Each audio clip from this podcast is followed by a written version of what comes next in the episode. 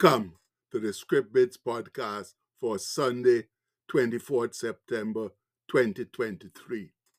Our bit today comes from Matthew chapter 24, verse 30b, which says, And they shall see the Son of Man coming in the clouds of heaven with power and great glory. And it's Sunday once again, my people, which means we're all invited to the Lord's sanctuary to fellowship and worship with other believers as our Christian faith demands. And though sometimes it's hard to meet that demand, most of us do so gladly as the benefits of worship with other believers far outweigh those of worshiping alone or no worship at all. Anyway, today we are opening with an interesting Christian contemporary bit of music titled These Are the Days of Elijah, No God Like Jehovah. It's a song written around 1994 95 by Robin Mark, a Northern Irish Christian singer, songwriter, and worship leader. And it's a song we all know and like, and which has become popular all around the world. So let's sing it now in a mid tempo, soulful rocking version with all the bells and whistles at our disposal. And as the music opens, we come up with some hand clapping for a few bars. Then we joyfully raise our voices to heaven in sacrificial praise. These are the days of Elijah, declaring the word of the Lord. And these are the days of your servant Moses, righteousness being restored. And though these are the days of great trial, of famine and darkness and sword, still we are the voice in the desert crying, Prepare ye the way of the Lord. And the chorus tells us, Behold, he comes, riding on the clouds, shining like the sun, at the trumpet call. Lift your voice, it's the year of Jubilee and out of Zion's hill salvation comes. Then hear this verse These are the days of Ezekiel, the dry bones becoming as flesh. And these are the days of your servant David, rebuilding a temple of praise. These are the days of the harvest. The fields are as white in your world. And we are the laborers in your vineyard, declaring the word of the Lord.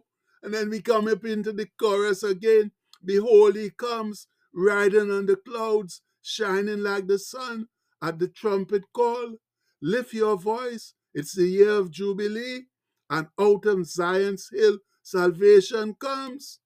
Then we have a bridge there where it says, There is no God like Jehovah. There is no God like Jehovah. No, there is no God like Jehovah. And we repeat that some 11 times. Then we come go out with the chorus. Behold, he comes, riding on the clouds, shining like the sun. At the trumpet call, lift your voice. It's the year of Jubilee. And out of Zion's hill, salvation comes. And we repeat that again. Behold, he comes, riding on the clouds, shining like the sun. At the trumpet call, lift your voice. It's the year of Jubilee and out of Zion's hill salvation comes. Wow, my people, beautiful worship people with a beautiful and complex song. And according to the author, he didn't go to great lengths to make it complex. It was just what the Holy Spirit inspired him to write after watching some television programming reviewing the year 1994. And instead of trying to figure out the meaning of the song for ourselves, let's instead use the author's own words. He writes, This was the year of the Rwandan Civil War tragedy, which claimed 1 million people's lives, and also when the first ceasefires in Northern Ireland were declared. On this TV review were a lot of daft stories, happy stories, serious stories, and then absolutely dev- devastating stories like the Rwandan situation. As I watched the review unfold, I found myself despairing about the state of the world and in prayer began asking God if He was really in control and what sort of days were we living in. I felt in my spirit that He replied to my prayer by saying that indeed He was very much in control and that the days we were living in were special times when He would require Christians to be filled with integrity and to stand up for Him, just like Elijah did particularly with the prophets of Baal. And these are Elijah days. Elijah's stories in the book of Kings, and you can read how he felt isolated and alone in the culture in which he lived. But God told him to stand up and speak for him. And you know what, my people? Nothing has improved since since then. In fact, it's all gotten worse. Thus, more than ever, we Christians need to be filled with integrity in these disconcerting and evil times, as well as stand strong and steadfast up for the God we claim to believe in. Then Mark continues, we also need to be a holy and just people, and hence the reference to the days of your servant Moses, meaning that righteousness and right living was important in all our attitudes and works. No, we are under grace and not under law. But the righteousness that comes by faith can be no less than the moral law that Moses brought direct from God. It has not been superseded. No. In fact, Jesus told us that our righteousness must exceed that of the Pharisees, who were the most ardent followers of God's laws as presented by Moses. And Jesus was after righteous servant hearts, of course, that desired to live holy lives for Him. But unfortunately, in these current days of chaos and dissatisfaction, not too many of us have righteousness that exceeds that of the Pharisees. And that's one of the reasons why our world is so evil and ungodly. There's no true faithfulness and righteousness in we supposed believers. Too many of us are behaving just like the world, adhering to its lust, lusts and desires for material wealth and comfort, instead of caring about the righteousness of God's kingdom, of being in the world but not of the world. Furthermore, Mark says, days of great trial, of famine, darkness, and sword is a reflection of the apparent times in which we live when still thousands of people die every day from starvation, malnutrition, and war. In the midst of it all, we are called to make a declaration of what and who we, who we believe in. And the people, we all know the terrible situation so many of our fellow men are facing today because of those same things famine, darkness, and sword, especially when there is more than enough in our world to feed and clothe everyone, but the distribution is totally skewed towards the rich. And according to Mark, the second verse refers to the restoration of unity of the body, what Jesus prayed for, that they may be one, even as I and the Father are one.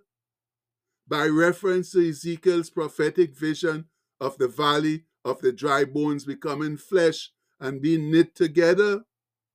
There are lots of interpretations of this picture, but one of a united church rising up in unity and purpose is a powerful call on us in these days. And now, friends, that's perhaps our biggest failing the disunity of our faith with numerous denominations and sub denominations and all sorts of other disunified gatherings? How can we ever fight the enemy when we are foolishly fighting among ourselves? Eh? And over a lot of petty and unimportant stuff too.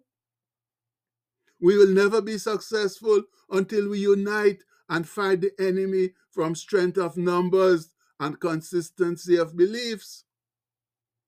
And there's a whole lot more that Robin Marks said, but sadly, time and space has run out on us. And we'll close with these last explanations.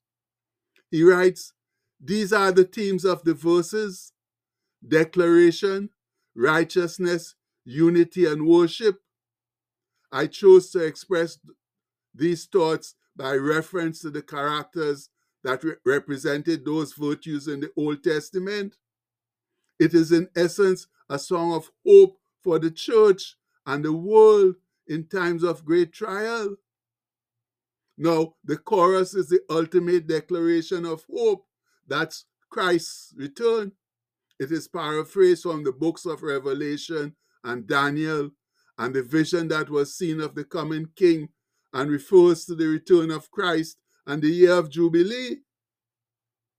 And to end, we have the words of Christ himself explaining that marvelous event, where he says, And then shall appear the sign of the Son of Man in heaven, and then shall the tribes of the earth mourn, and they shall see the Son of Man coming in the clouds of heaven with power and great glory.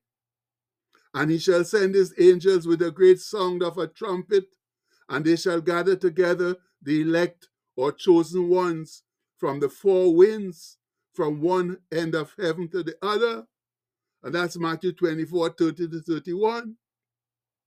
Yes, my fellow saints, Christ is going to return eventually, and we had better be ready for it and be found among his elect or chosen ones, or else crap will smoke with pipe. Much love. And the postscript for today says, He that hath ears to hear, let him hear. For he that doesn't hear well, sorry, for he that doesn't hear will certainly feel. And that's a gospel truth, friends. We all know that from our growing up.